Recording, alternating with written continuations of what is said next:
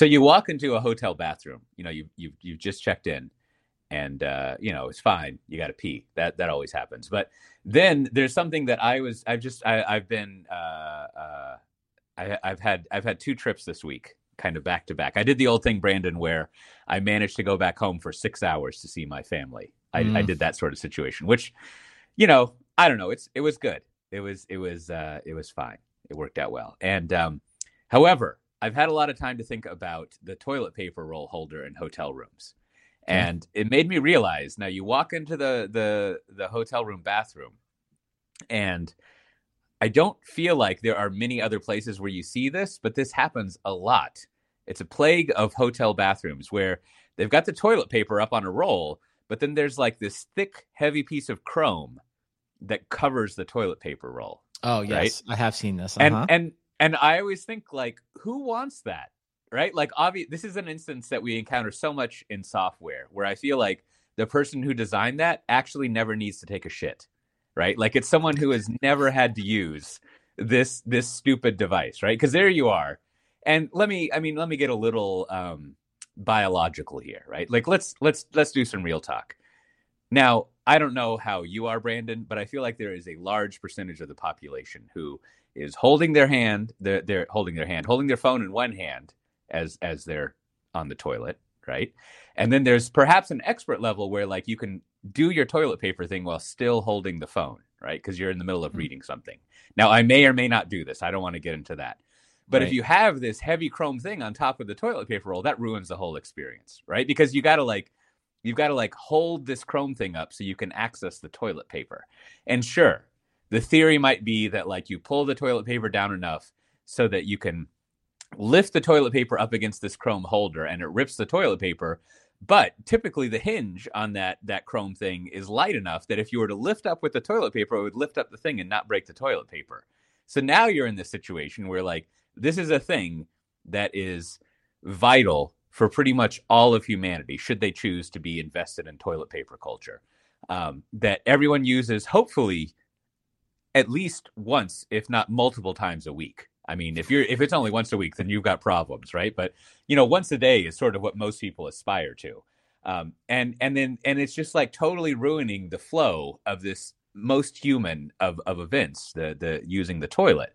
And so I feel like, I mean, it looks good, but it doesn't really like belong in a civilized toilet environment, right? And so inevitably, what happens is there usually is the spare toilet paper roll, right? And I just like I don't want anything to do with this this chrome flap toilet paper abomination, and I will just get that spare uh, toilet paper roll and just use that manually, so to speak, right? Not on a roll. I just hold the roll and use it because I just Mhm. but I always feel bad because I feel like the housekeeper's going to come in and they're going to be like, "Oh man, the spare roll was all set and now it's been used. Like, and Yeah. now I got to deal with that, right?" And so I Hmm. just, I, I don't, I don't know if this is like a GDPR thing or like a USB standard thing or maybe an antitrust issue for the SEC. But I feel like we need to go to the hotels, if not the toilet paper roll manufacturers and our interior decorators of the world, and say, let's eliminate this stupid chrome thing so that we can kind of advance humanity forward. Your thoughts, Brandon, as you would say.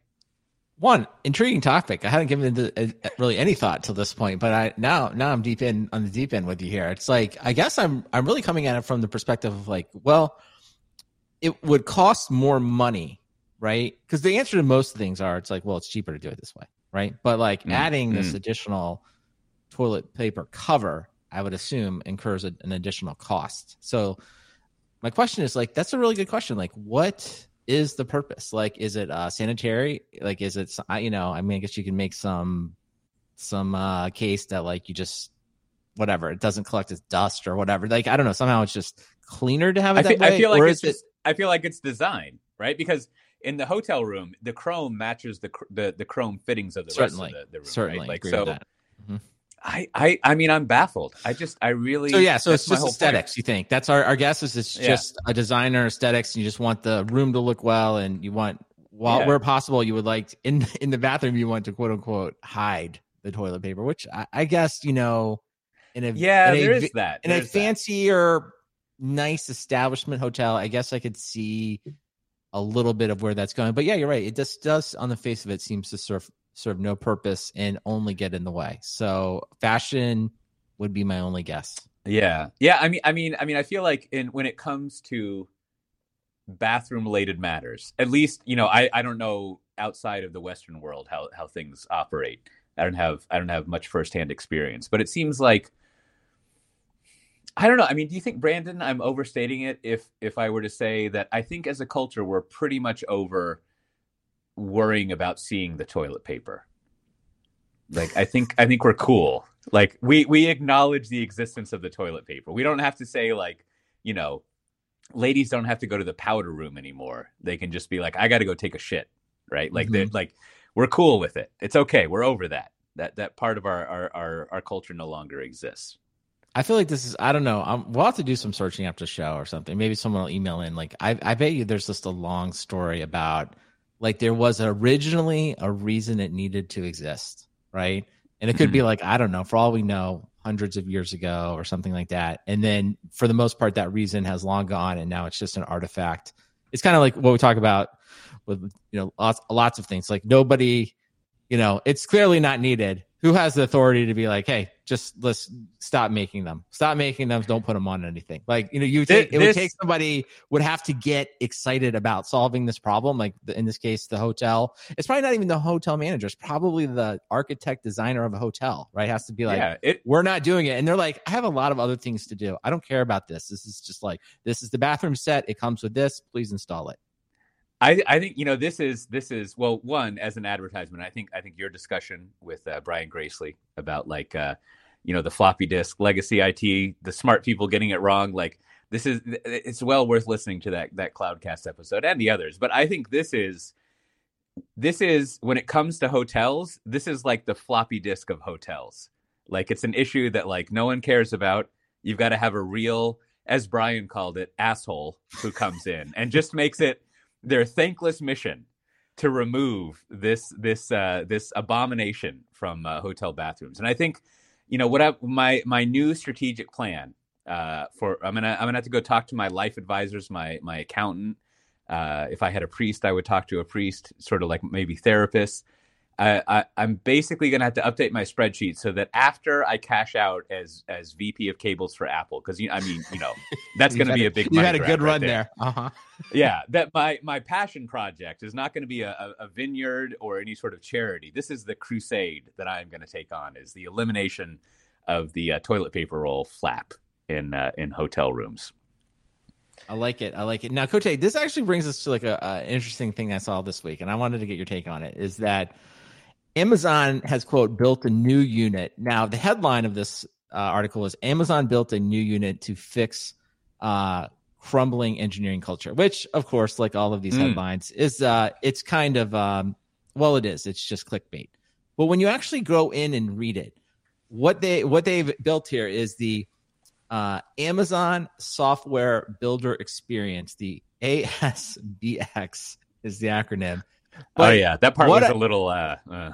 yeah, so I don't know. Putting aside the acronym, but like I read this and I was like, I was actually like, this actually sounds like a good idea. So I just like paraphrase this article was, you know, the develop the builder community. I'll, you know, let's just call them the developers at Amazon. Feel like it's just taking too complicated. It takes too. It's way too complicated to get stuff built out and deployed. Right? It's the old quote unquote. Mm-hmm. Like I spend a lot of time doing non.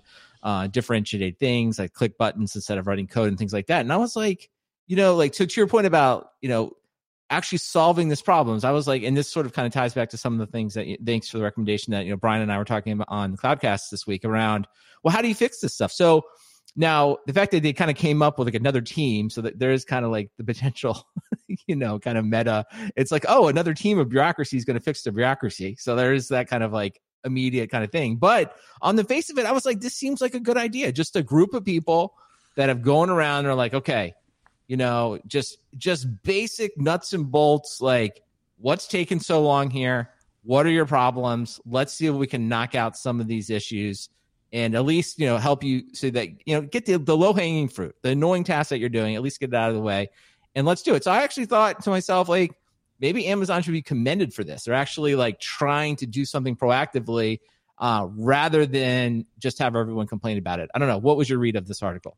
Oh no, no, I, I agree. I mean, what what was described there was basically you know, the uh, the the the evolution of the DevOps team, which now we call platform engineering, right? And the people who build the uh, the centralized infrastructure stack and also the developer tools, right? And kind of made famous by the uh, I forget what Netflix calls it, but this was always a big Netflix thing is that we have an internal tools department that focuses on developer experience, right? And right.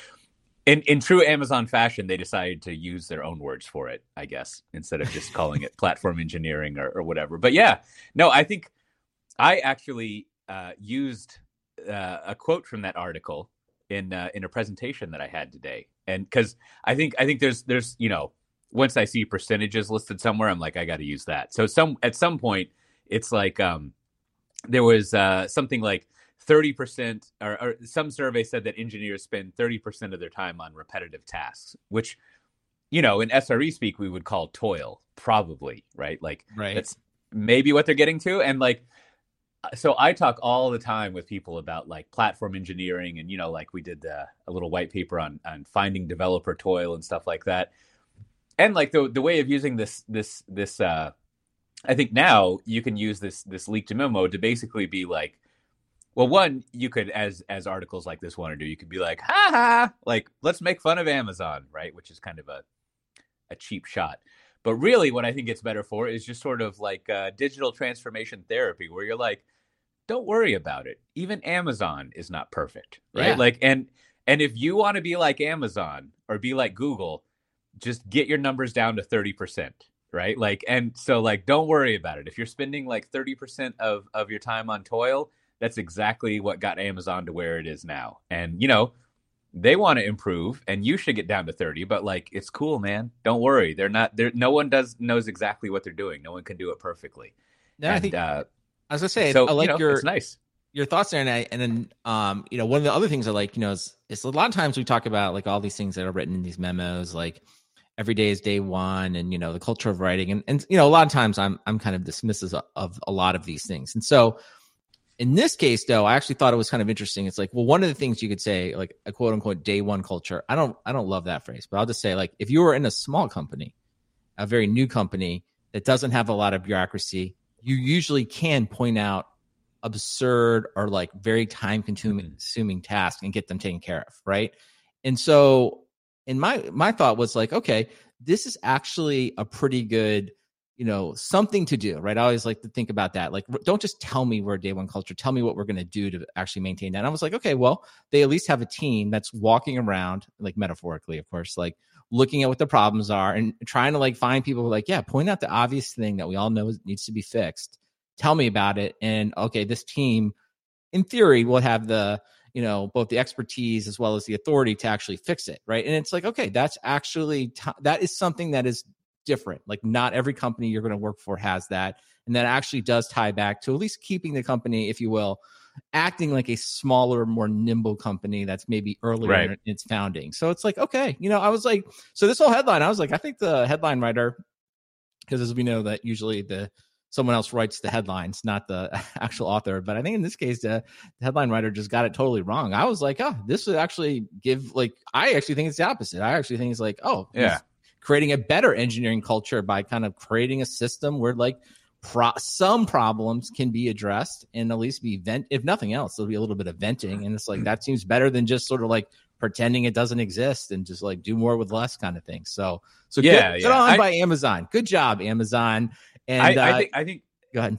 I, I think I think maybe maybe we'll see as always if I remember them. But there, there's three things. What you're saying makes me think. One, it's um just to, to, to repeat it, it's a it's it's a good, commendable, healthy practice to go through and uh, do this kind of work. And so, like, to criticize it is kind of like saying, like, oh, you know, it it was leaked through photos that a famous celebrity thought they were like out of shape and overweight, and so now they're on a diet. And it's like, it, it's it's almost like this person realized that they were unhealthy and they decide to change their behaviors to be more healthy. Isn't that a shocker? What a scandal. how dare they? How dare they do such yeah. a crazy thing?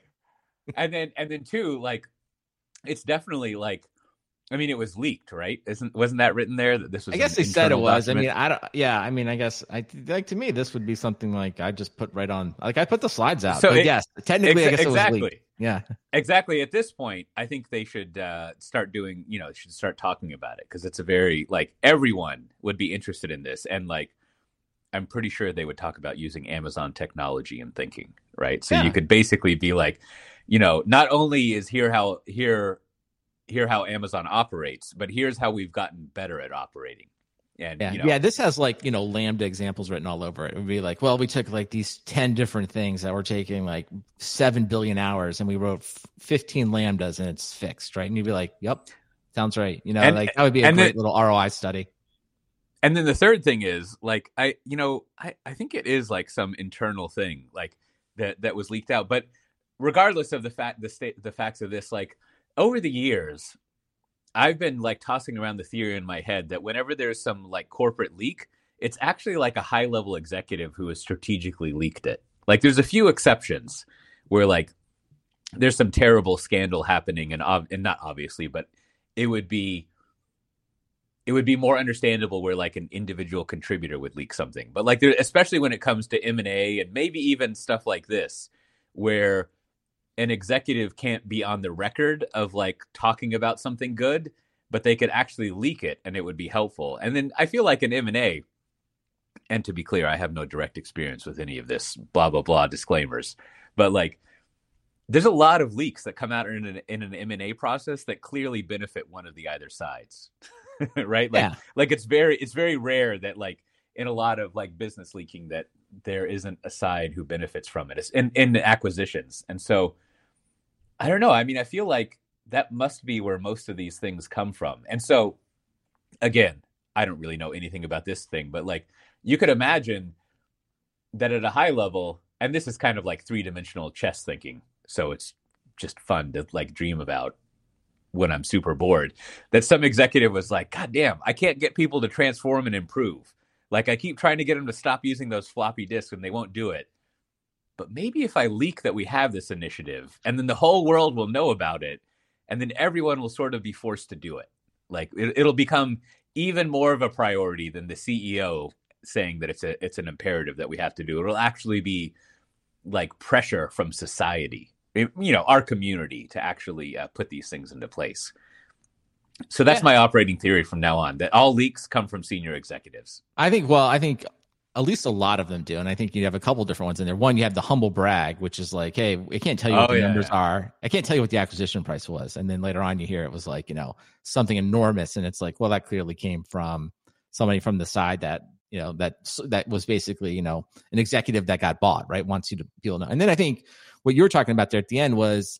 You know, sports coaches use this a lot, like for professional sports. It's like, you know, kind of like if you were like, oh right quote unquote like reaching your team through the media like you know you kind of say something like you know we didn't play well today if we play like that you know we're not gonna uh whatever make the championship or you know you know or people aren't gonna have jobs and it's just another way to you know reach the team but not do it directly now you can call it passive aggressive you can call it like uh you know you know great executive management or leadership but clearly that happens a, a lot too so what you're that's what i think you were saying is like hey sometimes for executives it just makes more sense to like kind of reach them through the press. And so so like maybe, maybe so but like i don't even care. In this case like to me i'm putting this one like right on the slide. I'd be like i would even tell someone coming to amazon if i was recruiting be like we have a team that does this and it's yeah. it's great. like, Like, we, we- we we care about just- improving this. and that would be the whole thing. It's like we don't just talk about improving. We actually dedicate a team to go out and they do nothing but look for internal opportunities to improve like that. Does that happen in your current job? Probably not. So i was like to me great thing. Mm. Great job amazon. Keep it up you know, Now- you know, that now, was it that did- was did- finally that's going to take you from 100 billion to 100 billion and an- and and one so there you go Keep exactly do, do coaches actually say i don't know if people are going to have a job are, are there threats of layoffs and uh and firing in Yeah, uh, but in like sports, they kind of different things. It's like, hey, you know, if uh quarterback, if he doesn't improve, you know, we just may have to go a different direction, right, or something like Oh, that, right? right, That's right. you know, it's it's usually something like that. You know, we may have to make changes, you know, next year, you know, when the contract comes up. You know, we, we have to kind of look at I all see. of our, we have to look at all of our options. You know, that kind of stuff is how they do it. So don't you can't usually you're not cut right right right that way. It's usually a star player or a player that's like approaching some type of milestone. It's like you know, if, if he can't get us over the hump, if he keeps making these these these poor decisions, you know, we, we may have to look at so and so. And then you mentioned the backup quarterback or something. Like right, that. right. Or, or, or you know, they're like, we're gonna we're gonna uh, reduce the 401k matching next year if we uh, we don't. Yeah, sports teams never say that. They absolutely 100. percent There's there's there's never been. Although that would be a great uh, spoof. Maybe that should be one of your TikTok spoofs where like you come out like ah didn't go well today. It's like you know if this team doesn't improve, 401k match going away. It's going away now. next we're, year. we're, We're gonna we're gonna move to a uh, six percent match down to a three percent. Yeah, HSA HSA uh, match gone done. You know, you pay for your own flu shots. We're not we're not doing it. We're not doing it next year. That would be a fun uh, press conference to give.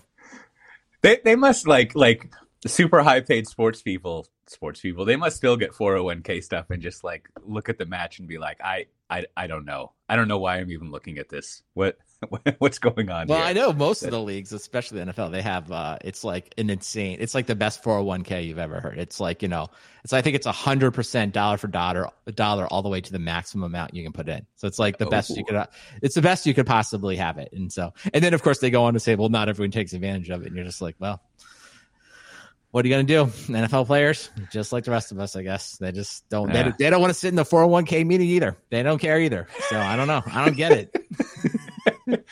Well, well. Speaking of insane valuations, now I don't know much about Figma. Maybe I was trying to read up on it, but how how much did Adobe buy it for? Was it was it twenty billion? billion dollars. Oh, so much, so much. money. largest I think. private uh as far as I, I think I believe it's the largest private uh acquisition ever. So Now, now, now. So, what is Figma, Brandon? You must you must know because you you tend to read things.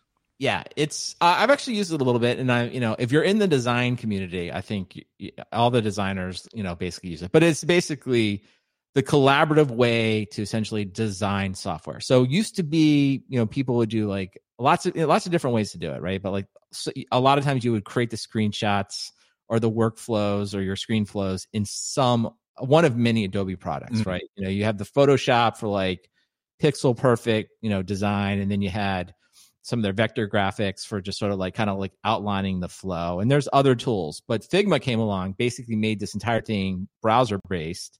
So kind of think of it as Google Docs, but like on steroids for all the people things that um, need to be done in design and can all be done collaboratively. So you know, of course, and I think this is part partially where you know we have to always like say, well, the young people coming out, this is how they want to interact, and they're only using this. And I will just speak for uh, someone that's not categorized as a young person anymore. It's like, no, no, like we all want to interact this way. So as soon as you start using it, you're like, oh, this is a lot easier. Is a lot easier to use, and you know, Adobe, of course, like like I don't know, Creative Cloud is almost impenetrable, right? It's just like so hard to understand, like what you have to own and what you have to license and what you can use. Like, I mean, it's just difficult, right? I think it's just become difficult over time. So Figma is essentially the new, better, faster way to do this, and it has taken over the design community by storm. And it's, I would say, it's hugely successful. So, like to me, this is one of the simplest things we've ever discussed. Like, why would Adobe buy this? because this is going to, if you will, destroy Adobe, right? So credit to Adobe. They're like, they've spent some time trying to compete with it, have basically not been able to compete with it. So they just like, we're going to overpay for this. And I don't even think they're overpaying. I think they're just sort of like, we have to pay a huge premium, but either we pay the premium now or we face being completely disrupted and go out of business Yeah. because of Figma. So simple corporate uh deck to put together. Like you just say to the CEO, either we buy this or we're going out of business and we're not going to have these nice software multiples. So I think the CEO clearly said, great idea, let's buy it. Now, with this, I think comes the simplest antitrust case to come across software since I don't even know when, right? Like this, I don't think it ever gets simpler than this. It's like this is clearly the incumbent buying the startup doing almost the exact same thing. So if there was ever a time to make software antitrust arguments. Like, I don't think it will ever be simpler than this. Like, you can have your own opinion whether or not they should or should not block the acquisition, but like, this is it. This company is buying the new company that's trying to replace it. That's all there is to it. I don't like that's it. There's no, you don't have to have a 25 page memo. You don't need to have like months of hearings. Like, you can just vote on that and decide, like, is it a good idea or is it a bad idea? Like, you don't need, there is just not, it's just nothing complicated about it. So, I don't know, Cote, what, what what's your take on that? Well, I, I think I think you know if the uh, well I, I, I don't know about the the the Europe the EU government seems to be a little more candy when it comes to uh, antitrust, but like, but the U.S. government. I mean, I think if the U.S. government can't figure out how to like break up Google and Facebook, they're not going to like have the time or the mental capacity to de- to deal with like a monopoly in the wireframe production industry.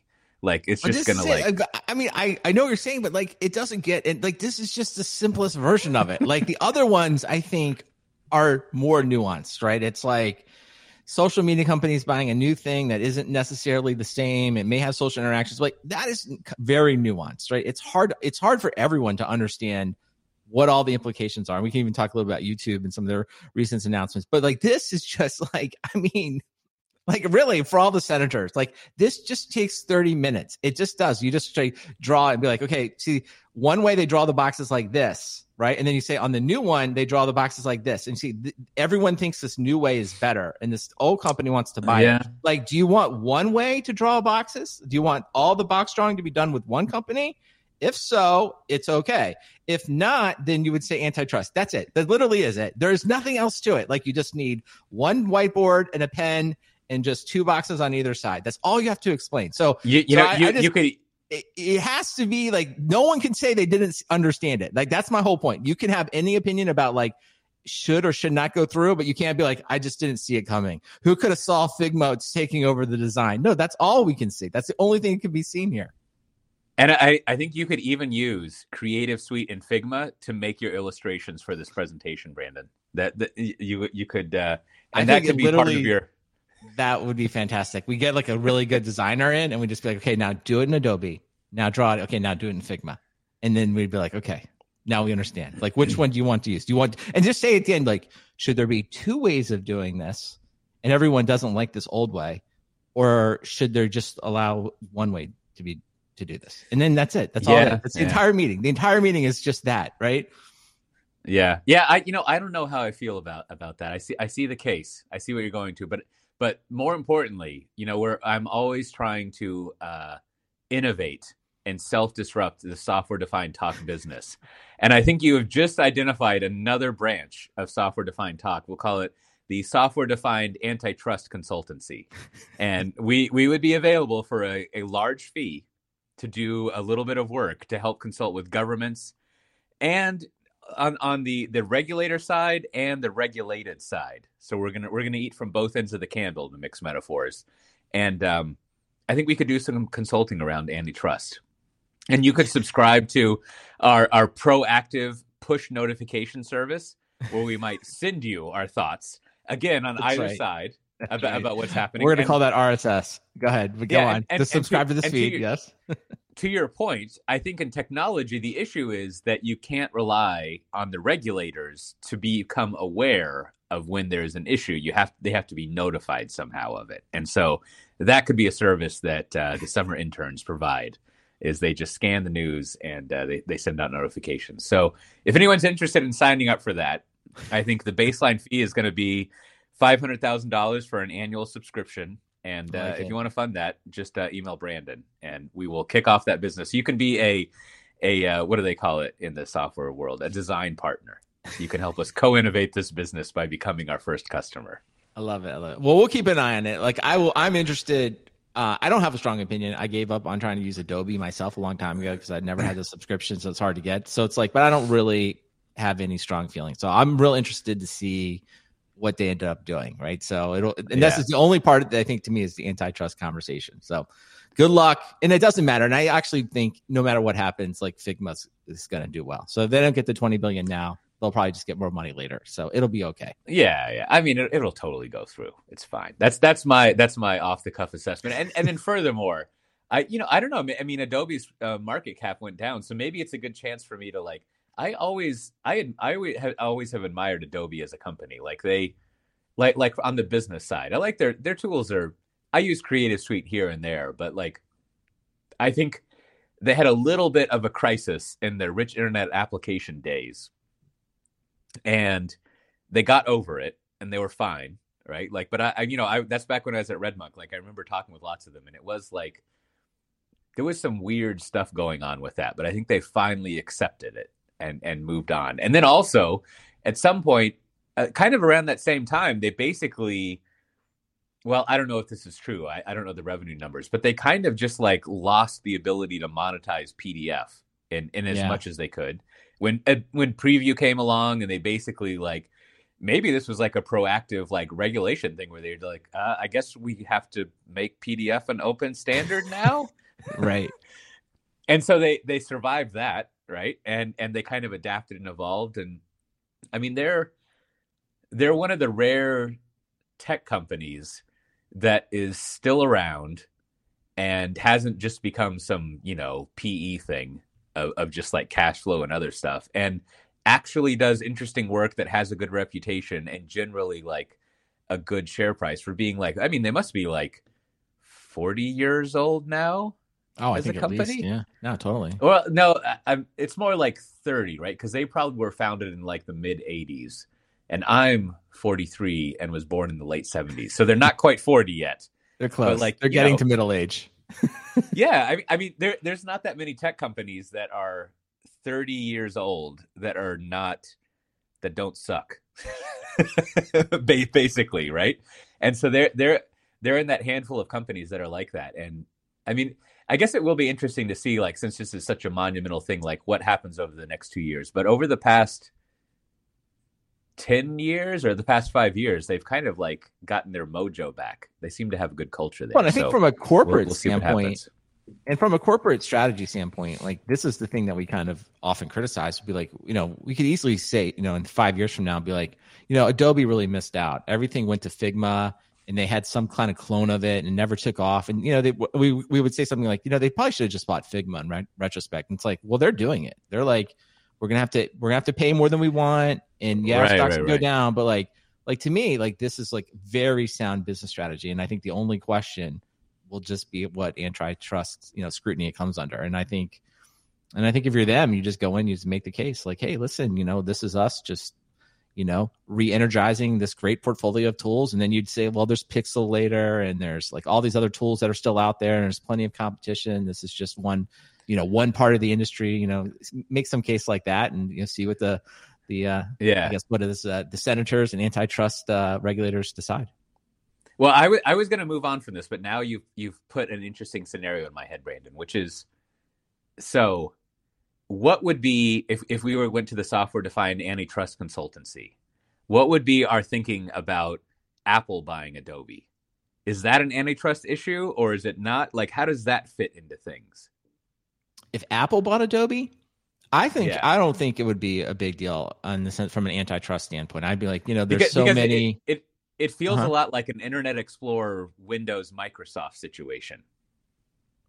Right, but I think you know, in the case of Apple, it would just be you know, it's like okay, so you'd lose some of Apple's design tools, and they'd they'd probably become a little bit Mac friend, more Mac friendly. So if anything, I think you'd say that there'll be opportunities for, you know, if you will, Microsoft or Windows based design tools to kind of like I don't know, if you will, come to light more, right? You wouldn't have you, you sort of have Apple kind of like doing their their their way of doing it, but I think another group of people would come out, and also too, I think at this point, Adobe's tools like like it's already being disrupted by like Figma and others, and there's other. I think if we followed the space, um, like there's Sketch is another one uh, that's really Yeah. popular, um, and there's a bunch. So I think there's a bunch of stuff happening here. So I don't, I don't know. I feel like this whole area, like uh, I guess maybe if I if I was sitting with the antitrust people, I'd probably say like this whole area. There's a lot of stuff happening. I think there's a lot of competition happening here, and I don't think the fact that Figma gets bought by Adobe, um, if anything, it sort of just means that like the Adobe pro- old products will just be end of life faster, and frankly, that's better for everyone, right? It's like we're all tired of this, so let's just move on and let's and the and it will pave the way for something new to come into it. So I don't know. That's maybe more capitalistic view of it, but in this case, I'd be fine with it. I wouldn't have any. All right, all right. So so so so let me run let me run this by you. This uh you know, here here's a word for you and the listeners. You probably know it, Brandon, but there's this word Excelsior, which which is uh one definition is the the wood shavings that Victorians would put into boxes for padding instead of uh, foam peanuts. So to add some some Excelsior to this.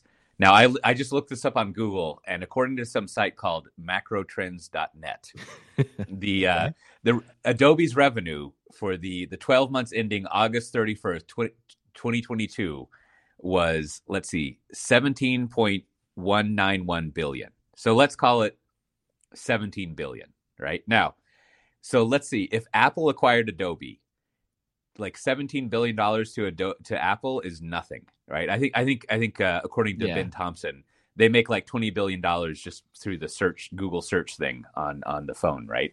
It would have And so, like- effect to them. Yes. Mhm. So so Apple could acquire Adobe and set the price for all of their products to zero and just bundle it with the OS, just like IE is bundled with with Windows was bundled with Windows, right? And probably destroy the entire creative app community. Not not community, the vendors, right? And then Apple would be set up to completely own the creative community. Like there would be a few like holdouts who are like, "Oh, I've got to use like Avid or like whatever these wacky video editing things people have. But then it would get down to this conversation of like, so you want me to pay ten thousand dollars per seat for this video editing software, or not, right? Or or you could just learn to use Premiere, and that would be it. And then and then you would have that in the photo editing industry, video editing, uh, audio editing. Like basically, Apple would have like more than good enough tools for free for all of the creative industries and all of the other vendors in that area would be pretty screwed uh, essentially Yeah. Okay. I mean, possible. It could. Uh, that could. Everything you just said could happen. But I just. It doesn't. I. I mean, doesn't feel. Like, I mean it i don't think it makes any sense this, Yeah, this- it's like I don't is know why. like Like, what does. Apple get out of doing all of that? Like, they're just like I don't know. To me, it's just like they don't Yeah, make yeah. any more Because- money because- necessarily. Like, so what so here th- Mhm. this this is the kind of consultancy advice you would get first we walk you through that scenario and then we're Mhm. like then brandon comes in he's like now hold on let's let's think this through what does apple already have? Every single one of those people's money right? They're all with, with with a few exceptions like you know some people are out there buying like the dell like um not the power edges what's what's the dell high end like machines? Like some people are out there buying the intel based like huge workstations for their video editing and their cad cam to like do for their fracking and whatever. But like pretty much if you're a creative you already own lots of apple devices. Yeah. so like really how is apple going to grow their revenue if they do this right they're already cemented in there they don't need to make this stuff for free so really there's no reason to worry about this and it would make no sense strategically for uh th- maybe this is the advice we give to apple it makes no sense to acquire adobe don't uh don't do it Yeah, I think they've. I think they've run that business case a bunch of times, and they're like, you know what, we'll do. We'll just sell more uh, um, iPhones and uh, AirPods, and we'll be fine. We'll just make a lot of money. all So right all right that's good well uh, well hopefully we still have that freshbooks account brandon so you can send a po an invoice to apple for this we'll do uh, this advice on the list, on the to do list. Yeah.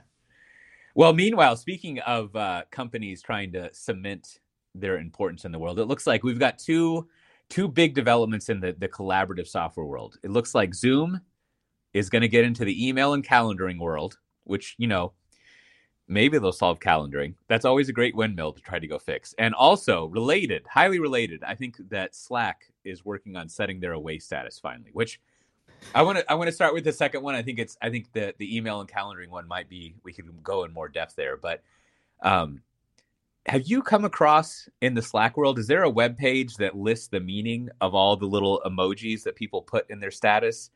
Because I don't really know what they all mean. I understand that if there's a Um, desert no. island, I don't think. desert island means vacation, right? But I I'm starting to see all these other emojis and I no, but can't you add your own? Like, isn't it mean. sort of just like uh, tribal knowledge amongst your like team? Like, people can use. Well, like, that- each group can use emojis kind of their own way to signify. that's my things? point. That that's my point. Is there must be some conventions that are evolving because the desert. Oh, I'm sure, but I have no idea what they are. Like, yeah, it's like, yeah, I cannot. Like, I like it when you have to type. I need people to type in the message. Like, yeah, like, like And- I'm out of, and- I'm and on I- vacation or something. Like, say something textually. That's what, that's what I. Here, here's here's a plea that I want to make to Mark Benioff. Now, I don't want to go like stand in front of uh, Salesforce Tower with like a big sign saying this, but like, I feel like if you're going to solve, if you're going to introduce away status in Slack, just make it so that I can log in to Office 365 and just copy whatever away status I've set, right? Because that, like, a I don't have global go status icon kind of thing. Yes. and, and and and like I think if you were to to to to look at it,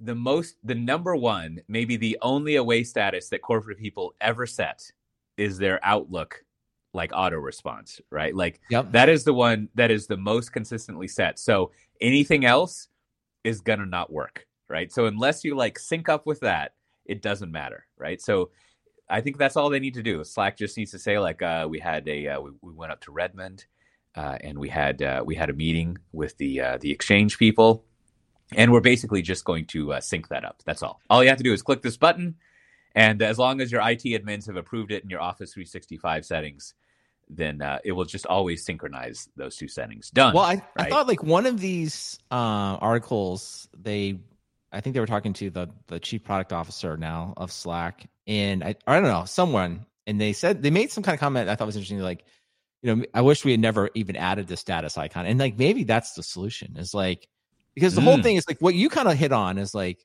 the only thing that really matters is like if you're going to be out for a long period of time and I'm and not going to respond, that's kind of the only thing you really want to know. Like that's like important to know, but everything else, like you know, because the whole idea of like, especially in Outlook, where it's like it kind of automatically syncs with your calendar, so it's like if you don't have a meeting, it'll show you as green. But like really, like I don't know, I don't think of my life that way or my work that way. It's like listen, because I'm not in a meeting does not actually mean exactly. I want to be interrupted and I'm free to be interrupted because I may be uh, shocking, like doing something else. E- honestly, and even like so, it could either be work related or not work. But it's like you know, it's like it doesn't like it's that idea like meeting red, everything else green is like that's not actually how the like you know the world works. Like it's almost like if I almost feel like I should be forced to go in there and be like, okay, am I actually available for ad hoc interruptions right oh, now? yeah. almost like in an office like in an office uh, we would look around like we would maybe walk by and if like i saw your door closed and you were like deep in thought like i may not like i, I would be like i'm gonna come back later like it looks like he's doing something versus um but you're like quote unquote not in a meeting and then but if your door is open and you're kind of like chatting with something about you know just having some general conversation i may interrupt you you then right so there's like visual c- clues that give you an ascension there so maybe the whole way you know this is sort Yeah. of uh, uh the idea of uh uh, addition by subtraction is like maybe we should just take it take it away. And the idea that you need to know what everybody's status is, like minute by minute, is just a waste of time. I yeah, I think I think I think what we've invented here. I don't know if this exists, but we need to have an emoji, and of course you can select you can select your uh, gender, binary, non-binary, and your uh, your your skin color and stuff. But we need an emoji of someone sitting at a desk with their feet up on the desk, and what Right. that what that signifies is I I'm available, right? Like yeah, yeah, there's nothing really like nothing and this person has to be wearing a business suit too to Yeah. signal that like i am at work and there is not I, i'm i'm i'm available nothing important is going on so if you want to interrupt me you can come in and do that and i think i think you've also hit on something that i think is critical is that all of the the production the productivity people will advise you that what you should do is block your calendar off but they have it completely wrong what you should do is the first day on your job you should go into outlook and highlight the entire day as as busy and then say set as repeating every day with no end. Till the day you leave. And then-. Well there's that but but then uh, you know every week you should go in and say like oh i will have these days well i'll have the uh, the feet on the desk emoji Yeah. right? you have to proactively go in and free up the time and so i think by just putting it on its head it's not that you block off your calendar it's that you open up your calendar when when you're available Right. to talk with people and i think this this is how we're going to uh, get over inflation by unlocking productivity with all the quiet I like it, I like it. on Well, to use uh, a favorite phrase of software to my dice, like the default should be no interruptions. That's the default, right? Because uh, today the default is like not in a meeting you can interrupt me. The default is like no, no, I you cannot interrupt me, or please don't, only under urgent circumstances, and then I will opt into some time that I I'm free to be interrupted as much as I want. So that to me is is the key thing. Now the other thing that I thought was kind of interesting about the Slack thing though was uh, separate from the status was this idea that they're going to let you essentially create like a, a little Google Doc inside Slack. And I was thinking to myself, like, this is a problem I don't think anyone has actually solved. It's sort of like the personal FAQ. It's like everybody at every Mm. company gets a certain set of emails that like, hey, like, do hey, A, do you have uh, this presentation or this or this? Like, where's the link to this? And of course, it's posted somewhere. And of course, none of us can ever master the internet. Like it's impossible. It's just there is no solution. So what I was thinking, and there have been many attempts, you know, wikis, you know, OneNote, the list goes on and on, right? But I was thinking to myself, I was like, well, this would be kind of interesting if like if everyone sort of like got in the habit of like the default is like I'm gonna look at like I'm gonna go to Slack or Teams and I'm gonna click on the icon and then I'm gonna see like a little FAQ, a little co- Coach FAQ. It's like, hey, here's all the stuff that people ask me all the time, and you know, my oh, most like frequent that. and like this is what I'm usually people are looking for. So like for me, I work as an offering manager, be like. here's all the links to all the offering material that people are often looking for. And it's just like, cause you know, cause that's like you, you've somehow figured out that I'm that person so now click on this and I'll, I'll actually go through and document it. And the way that you get adoption of this is that if you do it enough, if everyone kind of knows, oh, I just go here and I click on it and I can easily see it. And more importantly, it's very easy for the person to edit. Like, oh, I'm getting this question a lot. Like I can just go right in. It just takes me a couple minutes to edit. It can't be like a complicated content management system. I can't have to send a request to change it to someone else, right? And so I think that was kind of an interesting idea. It's like, well, could Canvas and Slack. So instead of so this would be my proposal in the product meeting is like let's get rid of status and let's replace it with our personal FAQ page, right? And it's sort of like yeah. here's the stuff that I think most people want to know. And before you email or Slack Brandon or whatever, let me take a quick look at his FAQ and see if he's you know put that information out there. That I kind of like this is a very Web 2.0 kind of idea. I feel, I feel like I've gone back to 2007 and, and we're solving the real problems. And I think that would be great. You know, like I don't want to, I'm, you know, I'll just say the word wiki, like, like, or, or as you used to say, wiki. And, uh, you know, that, that, that was going to be maybe something you could do. I want to, I'm going to add another layer on top of that, Brandon. I think what we need to do is bring AI chatbot technology to the individual. and so what it will do oh, is now it, it, it will do some machine learning in Slack on like your DMs and your responses to other people. Yeah, like what, what are gonna, my pro- yeah, I like it. Yeah. And and it's it's going to create like the fact and the common responses that you have. And then it's going to do two things. One, it's going to train itself so that when people DM you or ask you for things, it's going to suggest stuff. You know it's going to do its machine learning to say like oh here's the thing right? So when people ask for like hey brandon what's the uh where where where's the uh, the mccardle file? Right? Like you you worked on that i think right? Do you have anything about digital transformation? Yeah, exactly and yep. and the bot and, and it'll do those like three dots that are kind of like gyrating up and down like a teeter totter and it'll be like hi this is brandon's chatbot. Does this help you I like it, Doug. You really have brought it. You you did transcend the uh the kind of the technology revolutions. You did go from like the web 2.0 because the wiki is the because that's the answer to the question. It's like whoever can do a wiki, but it's like no, it just like yes, you're right. It's possible, but no, it, people don't do that. Like it's no, not. Like, each so each individual needs the chat bot. That's that's gonna be. yeah. So the chat bot, like I don't know, it would be. Although I don't know, sometimes like the chatbots are just so hit or miss. Sometimes you use them and like they're awesome, and sometimes you're like, I'm talking to a chatbot that's not ever going to help me. And then you just then you're just like on the phone like you put the equivalent of like operator. You just keep saying operator operator and then like maybe eventually a human logs yeah. into the chat. But i like your idea though. I like um and maybe that is maybe that's just for your emails just in general. Like maybe that's the ai inside your email. Just like hey listen because i get like i think do you get this in outlook? It'll send you like a report of like here's the people you talk to the most and things like that. Um yeah. Well then, i don't know actually. I, I but I was gonna say go one step further, up. right? Just to be like, here's the stuff you're sending to people the most. Here's all your links. You know, here's and yes. be like, ah, you know, it's like, and like maybe it just creates it for you. It's just sort of like, like you said, it's sort of like the AI bot, but it just sort of creates a page for you. It's like, hey, here are the links Brandon sends out the most, right? Like maybe yes. the answer's right here. That would probably be like the most handy thing. I mean, that would be the easiest, simplest 15 minute coding thing is like, well, here are the top 10 things that Brandon sends out would solve the problem. Now, now, I think I think what we need to be careful of as knowledge workers is I think within three to five years we would find that the chatbots could replace us. They, right. they like collectively in an organization, they would become so I don't want to say sentient, but they would know responses to things so well that you could just have them talk with each other, and that would satisfy the bureaucracy. It would totally like be able to deal with each other through uh, through automated things. Now, I, I didn't read up on the uh, like Zoom's forays into email and calendaring. So what, what's going on there? Are, well, are they, I just this, think we quickly. Are they going to solve our problems? Yeah, no, I think well because I've been following, uh, and I guess I've, I've, brought all of you along with me on the Zoom thing, right? Remember, Zoom was worth like I don't know more than Exxon, like for like hundreds of billions of dollars, and we were trying to get. I feel to, like more than Figma at least. Uh, yeah, we were trying to get them to do something with it, and they tried to acquire, I think, like some type of. Uh, I don't know, so, some kind of company that wasn't call center thing, call center that wasn't all that interesting. And like, oh, you know, they should buy Discord, whatever. So it turns out what I guess they've been working on internally is they're going to roll out their own email and calendaring product that I think are internally known as Zmail and Zcalendar. And I just want to quickly get on record and be like, no, they're doing it exactly all wrong. It's like email is not broken, right? There's not, you're not going to come in and disrupt email. And it's so entrenched. And the only way you're going to convince me that calendar is a place to get started is if you're going to somehow make it like network based if somehow you literally are going to fix the the problem we all have of somebody outside my organization wants to schedule a meeting with me and like how do i share free busy time with them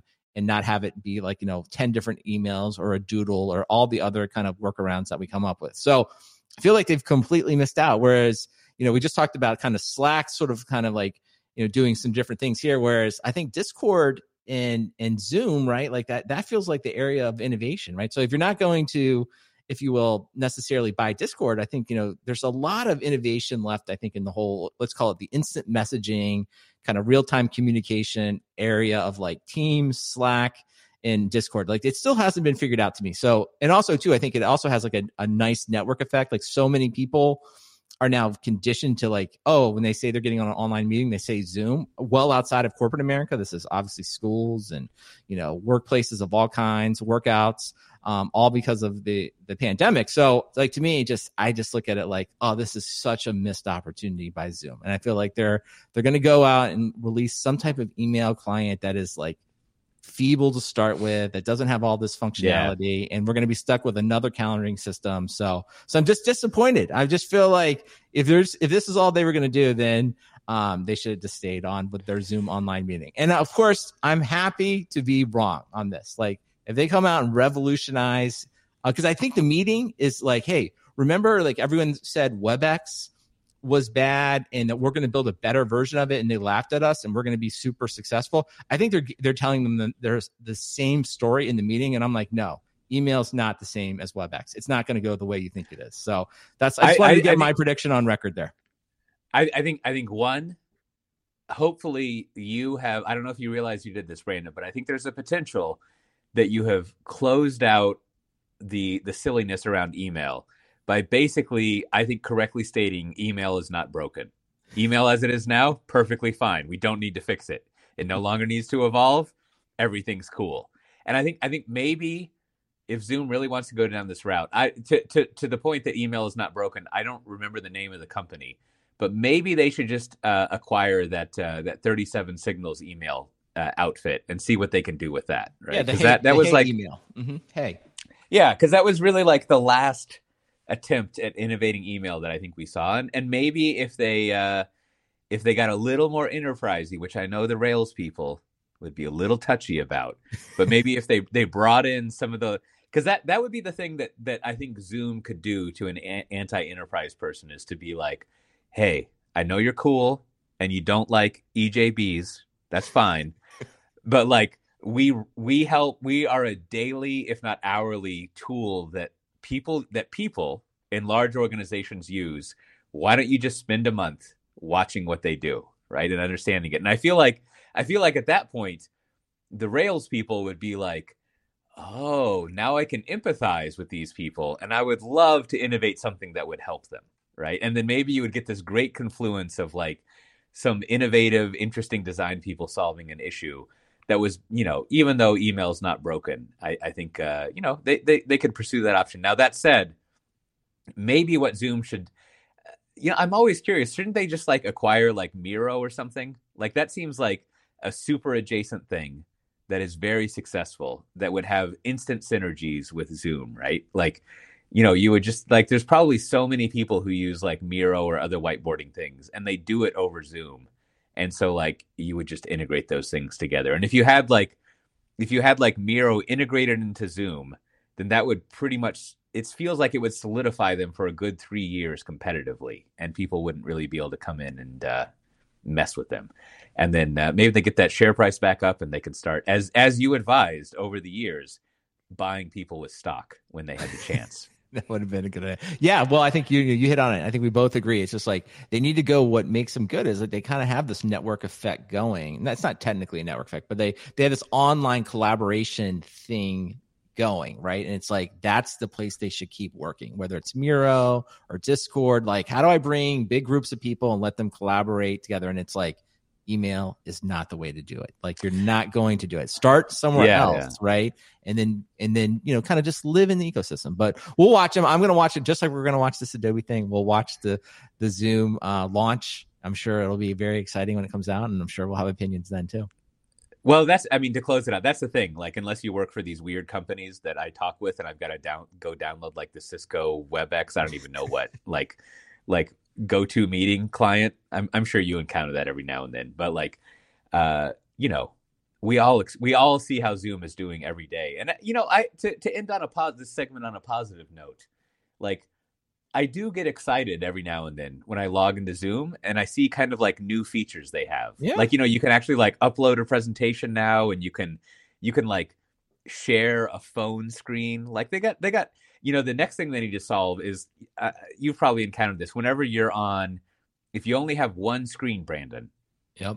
and you're going to be presenting what i want to be able to do is i want to have the presenter view on my local laptop and then project the the projected presentation view into zoom which i think is not possible right? Like i, I don't know. If that is possible that will be a game changer. But like because you want to have the presenter view because it's got timings and your note in there. But every time you present in Zoom, I feel like you you lose the presentation notes and everything else just because they they haven't figured that out. I guess what they need is a, a virtual second and third display that they break up your display into.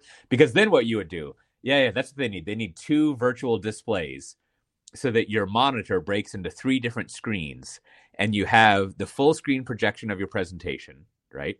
Then you have another window that's the, the virtual screen of your presenter notes. And then you have another window that's just like your regular desktop. So you can fart around and do other stuff while you're doing it. And I think that, I don't know, buy Miro and do that. Not only are you going to have three years of, uh, of corporate stability, I'm going to give you an extra year. You're going to have four years of corporate stability. That's going to be some some innovation. I like all these well, ideas. I think I think Zoom. Yeah. We just we've got your roadmap all, all, done for you. Get to work, boys. Get all right, boys well, and, after, and, girls. Mm-hmm after you send that invoice to Apple about uh, Adobe, send, send, one over to Zoom from uh, from FreshBooks. Tell them it's net fifteen, and uh, you know we we uh, we need to be paid for it. It's love it. I, I, yeah.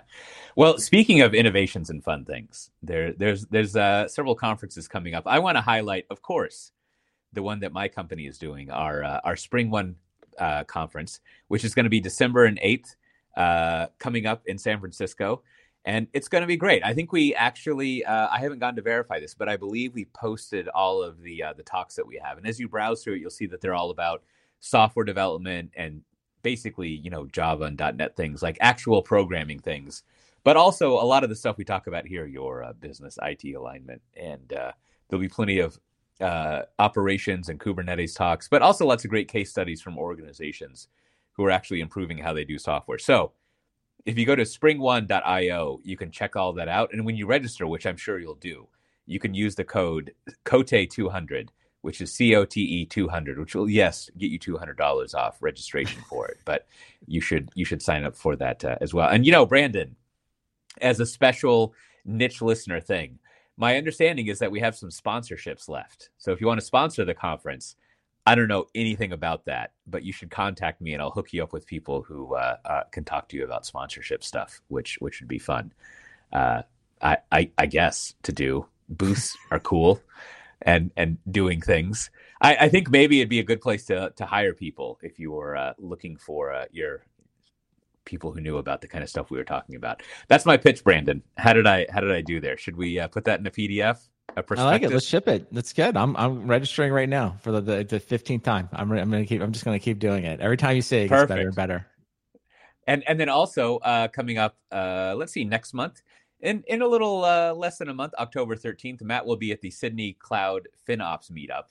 Which you know, if if you're not a part of our Slack community, which you can I, I think Heroku hasn't shut down our joining a Slack thing. We might need need to move to Discord just because it will be impossible to have. No, we have to get no SSH JJ on it. We'll have to get our uh, get it updated. Yeah, yeah, that's a good point. But if but it, but if you go to softwaredefinedtalk.com slash Slack, you can find out how to join our Slack community. And relevant to that, there's actually been a lot of interesting conversation from Matt and others about the practicalities of FinOps and saving money with your Kubernetes instances and over provisioning and things like that, that I found there's plenty of snarky conversation in our Slack all the time, but this one seemed actually uh, helpful. Uh, the, the, the threads they had there, so you should definitely join the Slack community to talk about that. And then also uh, related later in uh, October, October 24th to 28th is going to be KubeCon North America in Detroit, or as some like to say, Detroit. Uh, and I think Matt's going to be there too, right? He is. He'll be representing uh, Software Defined Talk. Maybe you know we're, we're we're working on logistics. Maybe there'll be some type of get together that there yeah. where you can uh, go have maybe have a drink with Matt, get some stickers from Matt. We'll see. And then finally, all the way back to Texas, the the call for papers or call for counselors for that conference, which is January 16th to 19th, is uh, still open, unless it's not, but I believe it is. But if you want to check out those conferences, uh, including going to Spring One and getting $200 off, you can go to softwaredefinedtalk.com slash 378 and uh, find links to them and all the news and stuff we didn't talk about. Do we have any bureaucracy, Brandon? We do. We got a couple things here from uh, some follow up comments from last week. So Chris wrote in. We were talking last week about um, if you will, how long it takes for an open source alternative to, if you will, um, be developed once kind of some commercial software has some success. And so the point he made is that he, he feels like it's mostly uh, developer focused. That that's most of the time um, because most of the better products are kind of dev focused. And I think the example he showed up and funny enough, we kind of talked about today was uh, GIMP versus Photoshop. Like GIMP is never really, if you will, become like an equal to Photoshop, where lots of developer tools. So I would agree with them. I thought that was a good comment. And it's like, yeah, the open source stuff, um, the if you will, the quote unquote good open source stuff or the stuff that's widely adopted, it's probably developer focused. I think we can probably see why. So so thanks to Chris for writing in. Also uh, wanted to say thanks to Levi, who I sent uh, some stickers to uh, in Garland, Texas, and then uh, I'm going to say, I think it's uh, Yuvraj in New Delhi, India. I sent um, them some stickers as well. So if you would like a sticker, all you have to do is email your postal address to stickers at softwaredefinedtalk.com and I will be happy to send you a sticker anywhere in the world. And uh, I think you already mentioned it before, but I was I'll even put a link here. There's the the Slack thread you were talking about. If you are a member or if you want to join, it's obviously free. Uh, you can see where Matt Ray really dropping a lot of knowledge on uh, how to, uh, if you will, save money on spot instances. So I thought that was, uh, was very good thread. So so check all of that out. So uh, what do you have to recommend this episode, Brandon? All right, so uh, you already kind of did the plug, but I would I always want to uh, again thank uh, our friends uh, Brian Gracely and Aaron over at the Cloudcast. They uh, had me on for a Sunday conversation, Coach. I got to come on a Sunday conversation episode. That's one of my favorite uh, episodes that they do. So listen to it. Brian and I talk all about digital transformation, and we get some of his thoughts as well. And he did use some direct, colorful language, but I think he got to the point. So check it out.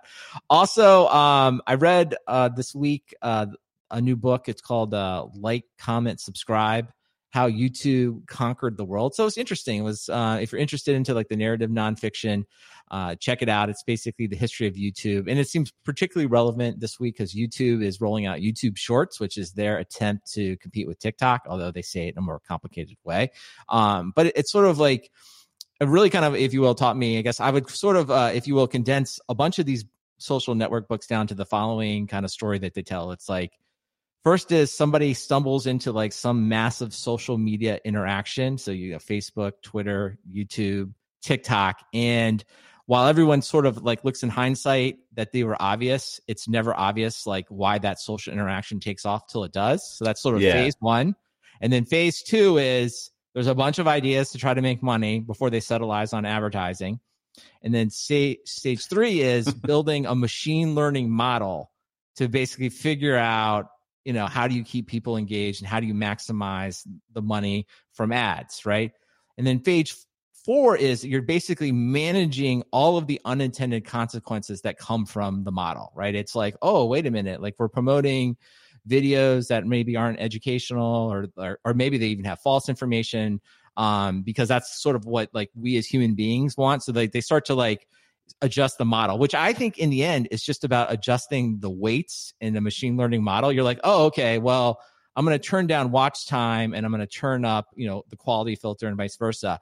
Um, that seems to be like most of, like, I, I know I'm oversimplifying it. And then in the case of this YouTube book, but you can read the same thing from Facebook and others. is like then a whole bunch of you know unintended consequences come up like you know either the wrong kind of content comes up or like it gets disrupted and things like that so it's interesting to kind of see it all and i do think it kind of comes back to where we started some of our conversation today around the constant pull and tension between if you the corporation will always rationalize making more money from advertising and then the way that we Yeah. tend to try to like you know deal with that at least here in the united states is like some level of regulation like for kid shows you know you can't have certain advertising like when you do sesame street you can't advertise certain things and so there's this constant tension right of like that's really what's going on between like the social media company trying to make money and like maximize it and then rationalizing certain behaviors and then kind of this fight off of like different types of potential regulation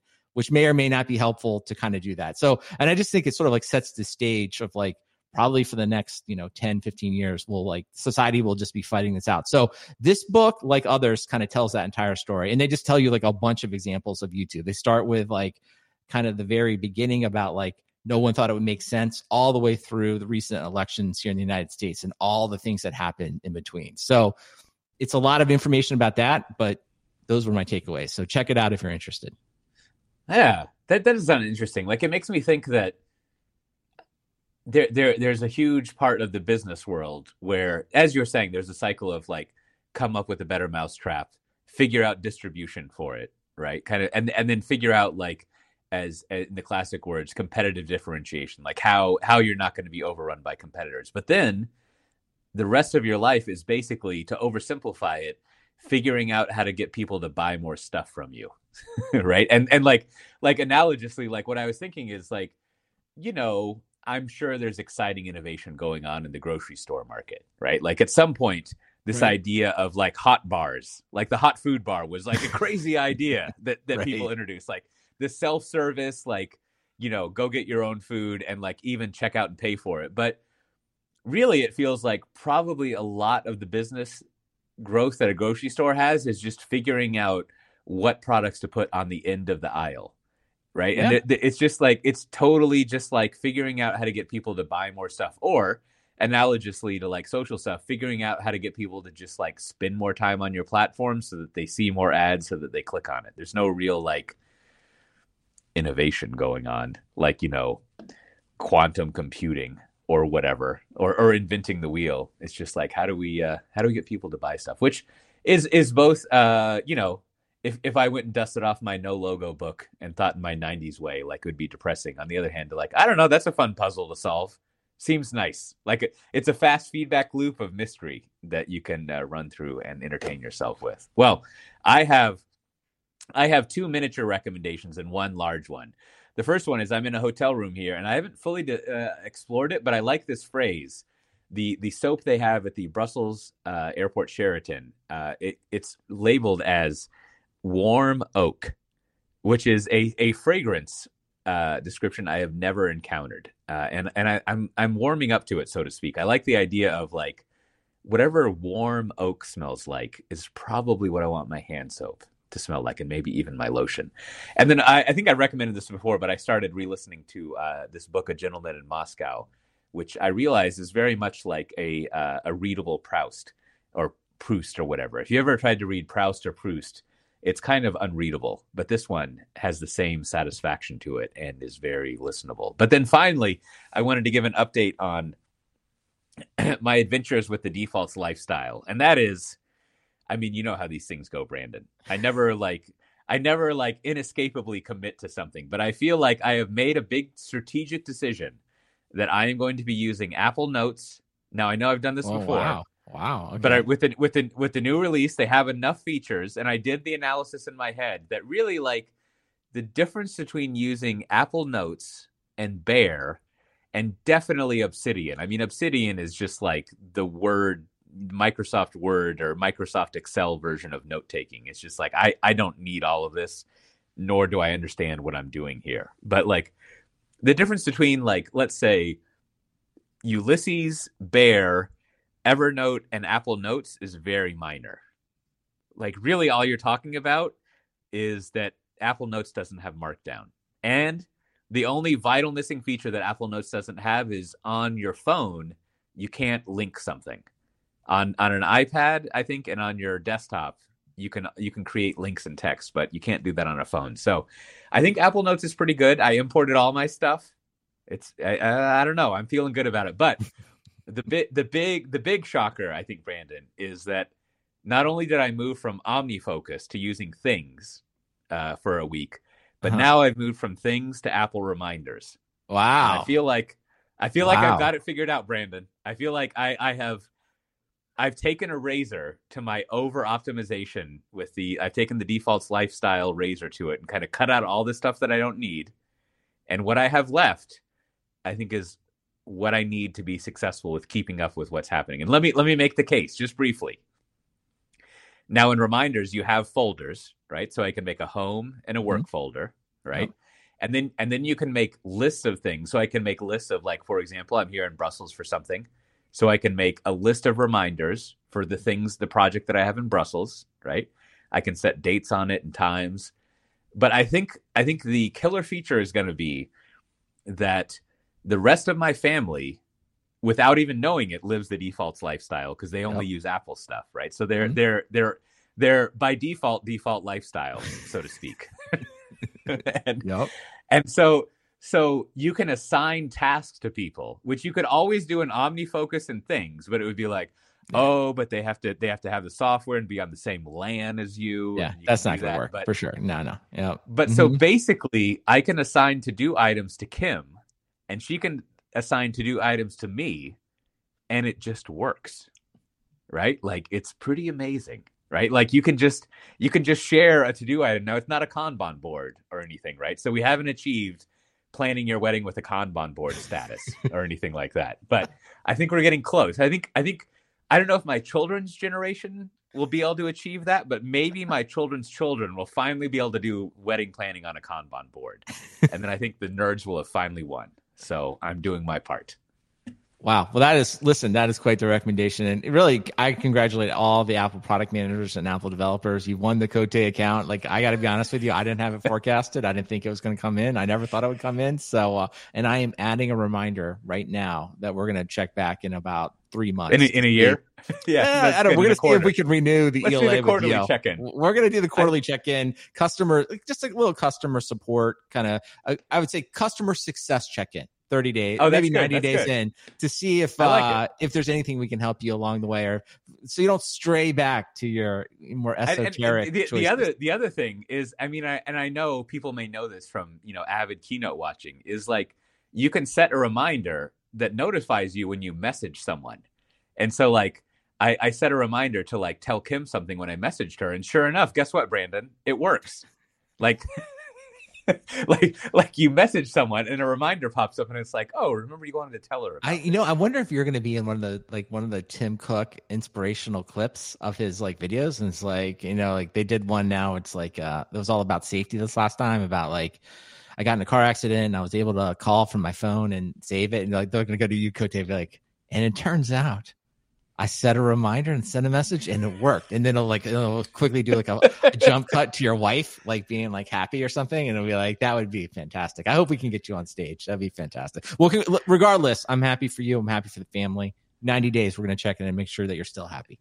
That sounds good. I'm looking forward to it. Well, you know, if you've been listening this long, you're probably looking forward to hearing that this has been Software Defined Talk. And if you want to get the show notes for this episode, you can go to softwaredefinedtalk.com slash 378. There's a lot of news that our community has helped us put together over there in Slack that we didn't talk about, but you can find links to it so you can catch up what's going on there.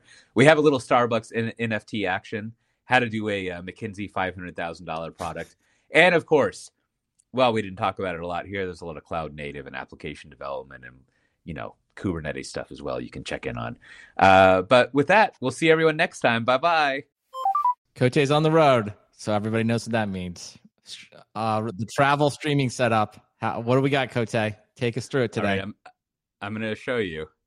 I have the in room coffee machine. and you can see, I'm going to move it, move the microphone. You can see the iron was unavailable, but if you, you come in here, see, uh-huh. and you can use this little spout and you can clip the uh, the lav mic on. Yeah, because now I can't log into Dropbox. I, I don't like. You really can't? Can you not see the show notes?